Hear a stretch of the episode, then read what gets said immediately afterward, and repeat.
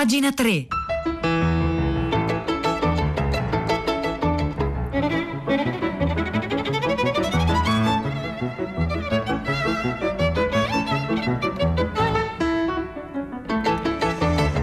Buongiorno, un caro saluto da Edoardo Camurri e benvenuti a questa nuova puntata di Pagina 3, la nostra rassegna stampa delle pagine culturali dei quotidiani, delle riviste e del web. Oggi è venerdì 29 gennaio e noi iniziamo immediatamente la nostra rassegna stampa con qualche gioco di parola. Eh, lo partiamo da internazionale di oggi, dall'editoriale del direttore Giovanni De Mauro che scrive un editoriale che sembra scritto da François Rabelais eh, o eh, molti, molti, molti secoli dopo da Raymond Queneau. Eh, inizia così: telescopio, telepatia, telegramma, telefono, televisione, telegenico, telefilm, teleromanzo, telelavoro, teleassistenza, telesesso, telegenere, teleton, telecomando, teleobiettivo, telebanca, teletrasmissione, teleemancipazione, teleumanità, teleanimalità, telecuriosità, telegiustizia, teleprigione, teleidentità, telepass, telescienza, televaccino, un elenco perecchiano infinito, telesoluzione, telegenerosità, teleamore, teledivorzio, telecinesi telepaternità, telefelicità, teletruffa, telemasochismo, teleperdizione, telepatriarcato, telefemminismo, teledisoccupazione, telecronaca. Scrive e poi continua Giovanni De Mauro su Internazionale, scrive il filosofo Paul Presiado sul quotidiano francese Libération, la televita è la condizione in cui la distanza è vicina e la vicinanza è lontana. Ma se tutta la nostra attenzione è concentrata su ciò che è lontano, cosa accadrà? a ciò che è vicino? Ecco, questa è l'apertura di internazionale di questa settimana, la domanda che eh, insieme, grazie a Paul Presiato, uno dei più grandi filosofi contemporanei, eh, pone Giovanni De Mauro ai lettori, questa distanza, questa vicinanza e in un certo senso lavora sulla risposta eh, con un articolo sempre pubblicato su Internazionale di Laura Crucianelli, che è una neuroscienziata eh, italiana che però eh, lavora eh, a Londra, uscito su Aeon, a proposito del contatto. Che cos'è il contatto? È il senso del tatto eh, innanzitutto. Quindi adesso guardiamo questo articolo, intanto io vi dico subito al 335 5634 296 scriveteci chi o cosa vorreste toccare o anche da chi o da che cosa vorreste essere toccati, perché ovviamente il tatto, la mancanza di contatto, il fatto che viviamo tutti a teledistanza, come, come scrive Giovanni De Mauro ricordando Paul Presiado, beh, mette in discussione uno dei sensi fondamentali con cui gestiamo la nostra vita, cioè il tatto. E Laura Crucinelli, eh, la neuroscienziata eh, di cui internazionale questa settimana pubblica un articolo, lavora proprio sul tatto. Eh, da qualche tempo il tatto è sottoposto a una sorta di proibizionismo. Eh, ovviamente le, le, le, le, norme di distanziamento fisico, che purtroppo vengono chiamate di distanziamento sociale, beh, impongono eh, a causa della pandemia la distanza e la mancanza di tatto. Vedete anche un gioco di parole, non soltanto il tatto come senso, ma anche la mancanza di tatto, cioè la mancanza di, di quel eh, buon modo di saper stare al mondo che significa avere tatto nei confronti degli altri. Ecco. Da qualche tempo il tatto è sottoposto a una sorta di proibizionismo, scrive Laura Crucianelli su Internazionale, un periodo difficile per il più importante dei nostri sensi. La pandemia lo ha reso tabù insieme alla tosse e agli starnuti in pubblico, mentre le persone che si ammalano di Covid-19 possono perdere l'olfatto e il gusto, il tatto è il senso che è stato sottratto a quasi tutti noi, positivi o no, sintomatici o no, ricoverati o meno, il tatto è il senso che ha pagato il prezzo più alto. Eh sì, eh, sintomatici, asintomatici, persone che non sono malate di Covid, il tatto è, come dire, colpisce tutti, la mancanza di tatto. Ma se la distanza fisica ci protegge, scrive eh, Laura Crucenelli su Internazionale, allo stesso modo ostacola la cura. Occuparsi di un altro essere umano significa quasi inevitabilmente toccarlo dai, primi, dai bisogni primari come fargli il bagno, vestirlo, sollevarlo, assisterlo, curarlo, agli scambi affettivi che mirano a comunicare, confortare, ad esprimere sostegno.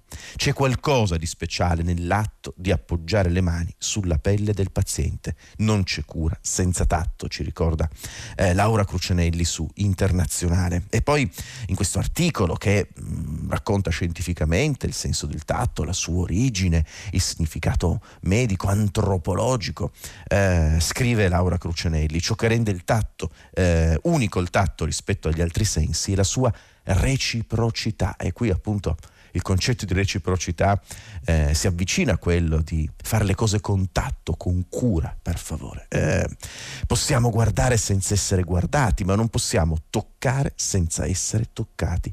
Dall'inizio della pandemia infermieri e medici hanno parlato di come questa caratteristica unica del tatto li abbia aiutati a comunicare con i pazienti.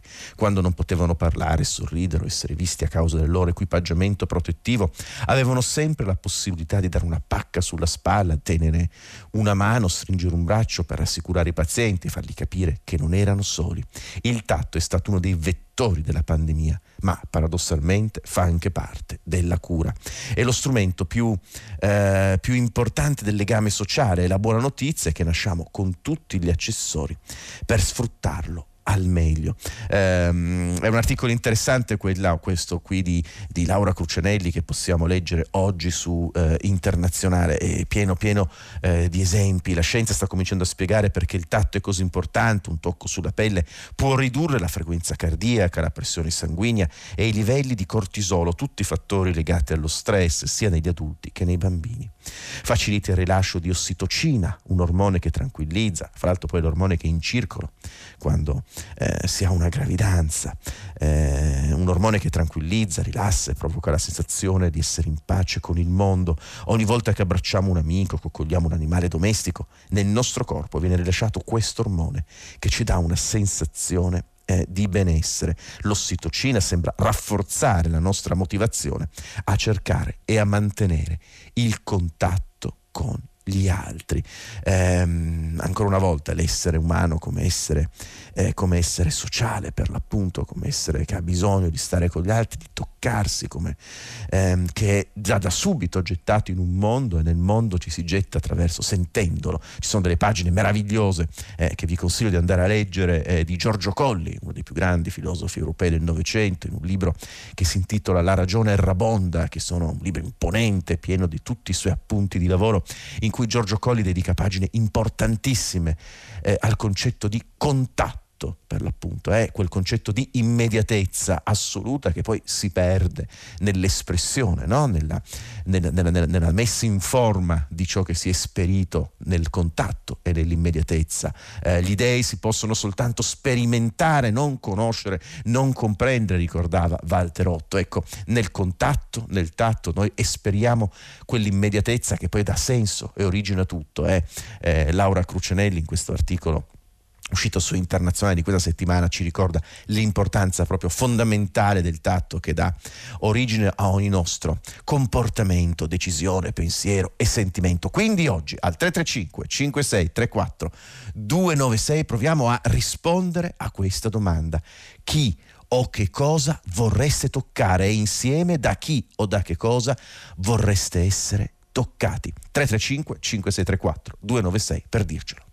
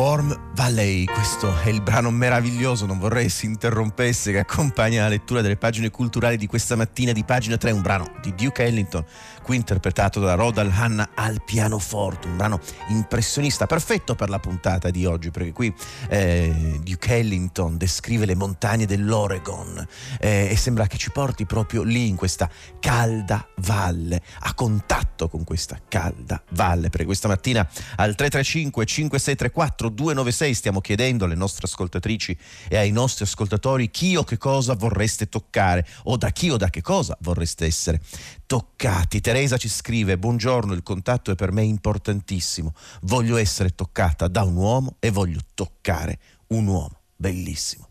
Eh, un altro messaggio: mi manca il tatto con la mia amante. Bruna da Treviso, vorrei abbracciare i miei nipotini. Eh, un'altra Bruna, vorrei toccare i corpi dei ragazzi disabili con cui, cui insegno yoga online in questi tempi e toccare con voce sempre i ragazzi disabili con cui canto in un coro e che non sto vedendo da molto, ci scrive, ci scrive Bruna. Eh, un altro messaggio, vorrei toccare tutti e danzare. Mi manca il tango, prima persona di latino tangere, ci scrive così questa ascoltatrice o questo ascoltatore. Rimane l'infinita tristezza, un'altra ascoltatrice o ascoltatore delle impronte digitali sui touchscreen così concretamente presenti rispetto alla lontananza delle immagini sottostanti. Davvero stanno arrivando tanti messaggi importanti. Ecco, proviamo appunto a raccontare il tatto, chi vogliamo toccare o da che cosa vogliamo essere toccati. Pietro del Soldà, buongiorno. Edoardo, buongiorno a te e agli ascoltatori di pagina 3, eccoci. Noi ci siamo toccati la settimana scorsa andando a Livorno, eh? Eh già, ma bisognerebbe toccarsi Non è più. stato cioè, male. Sogno... No, non è stato facile. Il, no, no, no, dico, non è stato male, è stato bello. È stato bellissimo, certo. Eh, non, non, dimentichiamo la seconda puntata della nostra fuga a Livorno esatto. a al congresso e al, al, al, Teatro Goldoni sabato prossimo alle 17. Stai parlando del senso represso in quest'anno di pandemia, il esatto, è quello esatto. che soffre di più.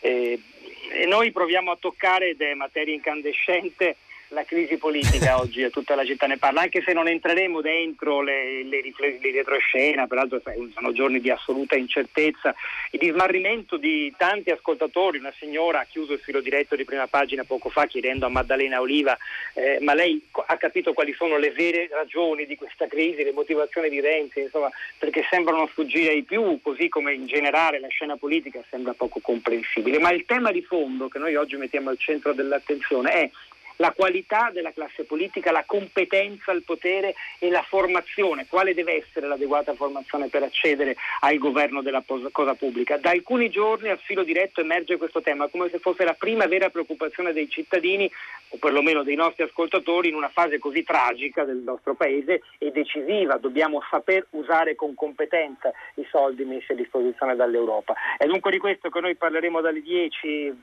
scriveteci, diteci la vostra, vi aspettiamo. Eh, grazie mille Pietro grazie. del Soldai, grazie alla eh, a tutta la redazione di tutta la città ne parla. Noi continuiamo la nostra rassegna stampa, abbiamo visto che la, eh, lo ha scritto Giovanni De Mauro, la televita eh, limita per l'appunto il contatto, rende lontano ciò che è vicino e vicino ciò che è lontano. E su questi temi appunto della digitalizzazione ehm, che rendono difficile il contatto, eh, scrive Luciano Floridi che è un importante filosofo italiano, anche lui insegna ad Oxford, insegna in Inghilterra ehm, e si occupa appunto di infosfera, di cultura digitale. E su Repubblica pubblica un articolo questa mattina intitolato Il web è di tutti, ora è il momento di riprendercelo. Eh, Luciano Floridi prende posizione sulla eh, cosiddetta censura che i principali social network hanno eh, compiuto eh, ai danni di Donald Trump, censura eh, su cui si è molto dibattuto e discusso. Il vero problema, scrive Floridi, non è Trump, ormai fuori gioco, ma che si lasci all'arbitrio aziendale la decisione di oscurare qualsiasi fonte. Le aziende in questione non sono neutrali, l'anima, promuovono un'ideologia liberista anticonservatrice che privilegia la libertà di espressione su ogni altro diritto, dalla privacy alla sicurezza, purché coerente con le strategie di business. Nel caso di Trump, l'ideologia californiana può anche piacere, ma in altri casi potrebbe erodere il pluralismo e silenziare voci dissidenti per questo. Chi vuole difendere la libertà di espressione si trova paradossalmente in compagnia di forze di destra e autocratiche altrettanto avverse alla decisione di bloccare gli account di Trump. La sovranità digitale nelle mani delle aziende spaventa sia chi la teme come un'erosione della democrazia, sia chi la osteggia come una minaccia al proprio potere autoritario. E come si risolve il problema? Molto discusso nelle settimane scorse, scorse eh, di questo problema e Luciano Floridi ehm, prende una posizione intelligente, pacata e soprattutto informata, essendo un studioso, uno studioso di queste questioni. Da un punto di vista di legalità e di interesse pubblico, le aziende hanno agito correttamente nel bloccare Trump. Ma cosa fondamentale, bloccando Trump e Parler, l'altro social network coinvolto, queste aziende private hanno dimostrato che svolgono un ruolo cruciale di servizio di interesse interesse pubblico, determinando che cosa può o meno avvenire nell'infosfera e quindi ormai nella vita di miliardi di persone. L'infosfera è uno spazio relazionale condiviso e comune, un commons per usare una parola inglese, è lo spazio dove l'umanità passa sempre più tempo e dove si svolgono sempre più attività dall'educazione al lavoro, dalla socializzazione all'intrattenimento, dal commercio alla finanza. Tutto questo ovviamente lo diciamo noi senza contatto, senza tatto. E pensate un po' anche ai giochi di parole, senza tatto. Trascorriamo gran parte del nostro tempo nell'infosfera. L'infosfera spesso è un luogo in cui ci si comporta senza tatto ehm, con rabbia, rancore, risentimento, ferocia, bullismo. Ecco, scrive Floridi sempre su Repubblica, perciò l'infosfera appartiene a tutti. Quindi chi è preoccupato per il fatto che delle aziende hanno silenziato Trump ha ragione perché la sovranità su questo spazio non può essere lasciata alle imprese private, a strategie di business, auto, eh, autore, regolamentazione, forza eh, di mercato. È venuto il momento di prendere sul serio la dimensione di commons dell'infosfera e regolamentarne l'uso. Eh, scrive mm, Luciano Floridi, intanto al 335 5634 296 arrivano davvero davvero tanti messaggi che ci dicono chi o che cosa vorremmo toccare o da che cosa vorremmo essere toccati. Vorrei abbracciare i miei nonni e i miei amici senza timore e quindi evitando di domandarmi costantemente se posso farlo, potrebbe essere un problema, ci scrive Francesca da Savona.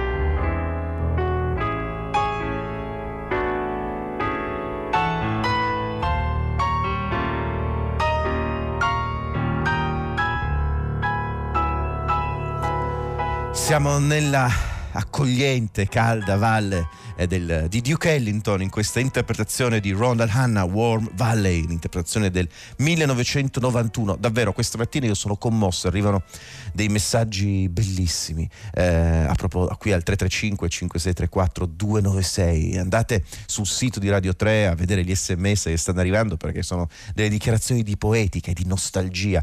Eh, chi o che cosa vorremmo toccare o da chi o da che cosa vorremmo essere toccati. Ehm, ce ne sono, vorrei toccare, scrive un'ascoltatrice, un ascoltatore, le piume del gufo delle nevi ed essere toccata dal mio cane che ho in clinica. Eh, vorrei accarezzare tutti gli animali del mondo, ci dice, ci dice Sara. E poi messaggi simpatici, vorrei essere toccata dalla lingua di una mucca, ci scrive, ci scrive Piera. Eh, d'altronde la mancanza di contatto fa venire voglia anche di essere toccati dalla lingua di una mucca. Eh, Francesca di Monte Reale, mio figlio, è venuto a trovarmi a Natale, vive a Bruxelles, per il primo anno non ha dormito a casa e veniva in visita con mascherine e finestre aperte, non ci siamo mai abbracciati. Vorrei abbracciarlo, ma ci vogliamo molto bene e aspetterò. Era terrorizzato di contagiarmi.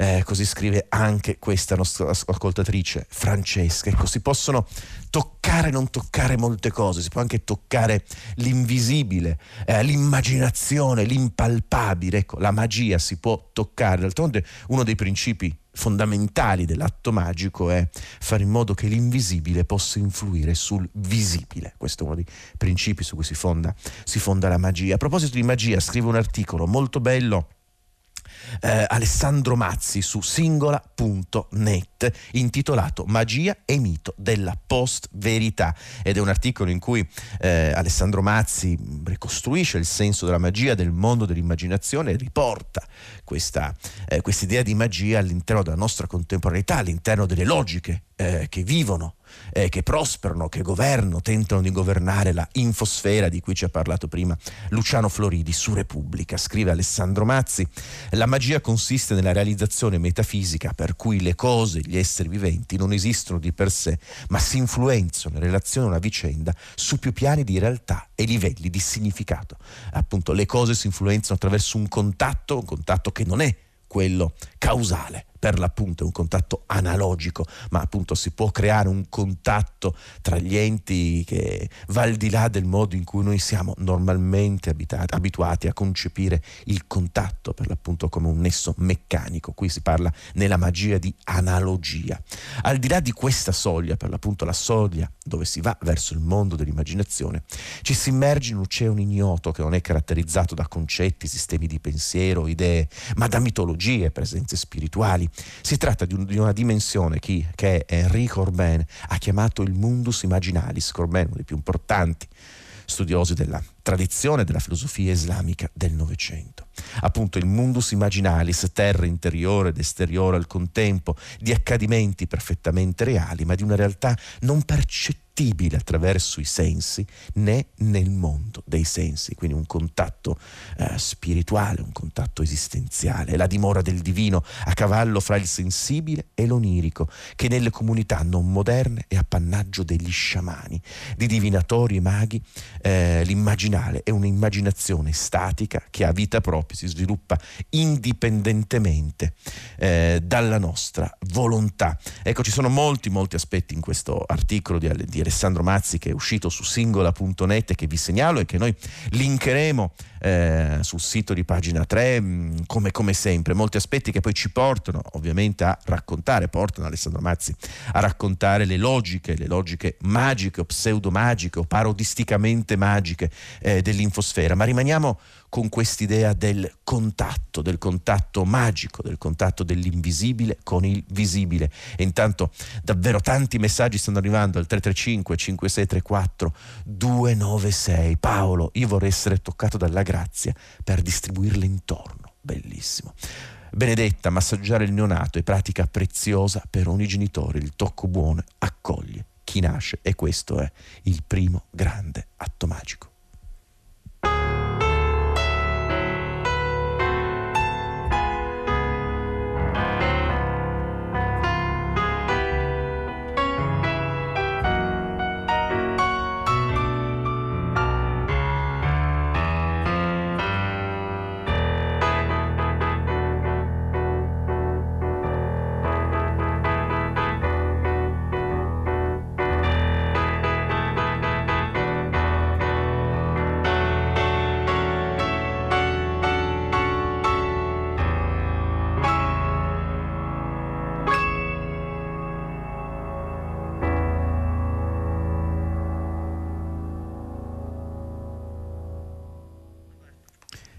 Questo è mm, il meraviglioso piano di eh, Ronald Hanna che ha accompagnato questa mattina la lettura delle pagine culturali di pagina 3 con questo brano di Duke Ellington, Warm Valley, un brano perfetto eh, per questa puntata che ci porta alla ricerca del contatto tutto. Eh, chi o che cosa vorreste toccar- toccare o da chi o da che cosa vorreste essere toccati. Davvero tanti messaggi arrivano al 335 5634 296. Messaggi, ce ne sono alcuni anche che non leggo perché sono molto personali, a volte dolorosi, privati, ma che arrivano e che creano un contatto, ecco, creano un contatto anche tra tutti noi eh, ascoltatori di, di, di Radio 3, no? la cosiddetta comunità di Radio 3, ci teniamo sempre in contatto, in questo caso è più vero che mai.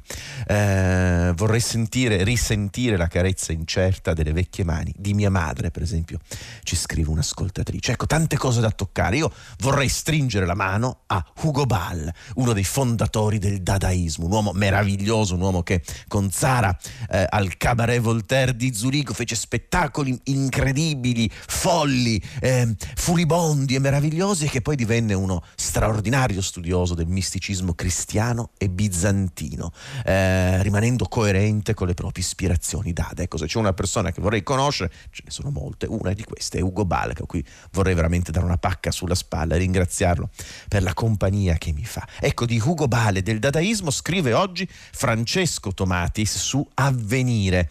Eh, recensisce due libri di un filosofo importante, Massimo Donà, dedicati proprio al dadaismo, Apologia dell'immediato, eh, pubblicato su In Scibolette, e poi L'irripetibile, pubblicato, Il paradosso Dada, pubblicato da Castelvecchi. Eh, sono questi due libri, ovviamente si rifà molto alla figura di Hugo Ball, eh, ma vediamo cosa scrivere. Il dadaismo è quella corrente artistica primo novecentesca che, se ben compresa, mette in crisi la diffusa credenza odierna della fine dell'individualità artistica e confuta ogni predica sulla morte dell'arte. Vabbè chi se ne frega di queste prediche. A morire è qualcosa di più profondo ancora perché secondo Massimo Donà con il Dada va a fondo l'io artistico, l'io creatoro assoluto stesso, nel Dada quale che siano origine e significato del nome ed è l'origine, lo spiega Ugo Bale, è Dionige Ropagita, Dionige Ropagita, ma anche la ripetizione di Dioniso. Ehm, appunto Dionige Ropagita quale doppiamente negante acronimo del maestro della teologia apofatica, ossia dire di sì alla vita e la mistica negazio negazionis. La negazione fagocita l'arte, l'artista stesso, asceta secolare nel cui vuoto interiore fluiscono tutte le cose nella loro nullità. Vabbè, insomma, diciamolo in maniera più, più, più semplice. Eh, lo pseudo Dionige Ropagita, un filosofo primi, dei primi secoli eh, del cristianesimo, ha fondamentalmente messo l'impianto neoplatonico nella teologia nascente, nella teologia nascente cristiana. Eh, Dionige Ropagita dice fondamentalmente che non si può dire nulla, non si può affermare nulla positivamente di Dio, non si può dire che Dio è buono, eh, che Dio è impone. Di Dio si può solo parlare in termini negativi. E quindi questa eh, Dio non è né buono né cattivo né giusto, è sbagliato perché è incommensurabile, quindi tutta l'operazione linguistica di Dionigi Ropagito, un'operazione di negazione, di distruggere tutto per trovare poi l'esperienza mistica. E in questa esperienza mistica assoluta beh, nasce anche il dadaismo come ripetizione delle iniziali Dionigi Ropagita, Dionigi Areopagita, quindi il contatto più forte che si crea negando le possibilità banali eh, del contatto. Davvero tanti messaggi stanno arrivando questa, questa mattina al 335 5634 296, andate sul sito di Radio 3 per poterli, per poterli, per poterli, eh, per poterli leggere. Eh, per chi come, me, eh, come me, scrive un ascol- una nostra ascoltatrice, non può comunicare con gli occhi, mancando il tatto, manca un veicolo importante di sensazioni e di emozioni da condividere, scrive Nicoletta qui. Va il nostro abbraccio. Beh, insomma, questa mattina finisce anche qui la puntata di pagina 3, finisce il mio periodo di conduzione da lunedì ci sarà eh, Nicola La Gioia eh, insieme ad Alessandro Davac alla console, Angela Landini alla cura, Cristiana Castellotti, Maria Chiara Beranec eh, alla cura, appunto Angela Landini alla, a, in redazione. Vi ringraziamo per, per aver seguito pagina 3 e consentitemi di dare un abbraccio a tutti voi, noi ci riascoltiamo presto e soprattutto dare un grande abbraccio a un uomo a cui veramente ho, bisogno del suo contatto, è Guido Zaccanini. Guido, io ho bisogno dei nostri siparietti, adesso tocca a te con primo movimento e va a te un forte abbraccio e davvero un abbraccio a tutte le ascoltatrici e ascoltatori di Radio 3 da Edoardo Camurri.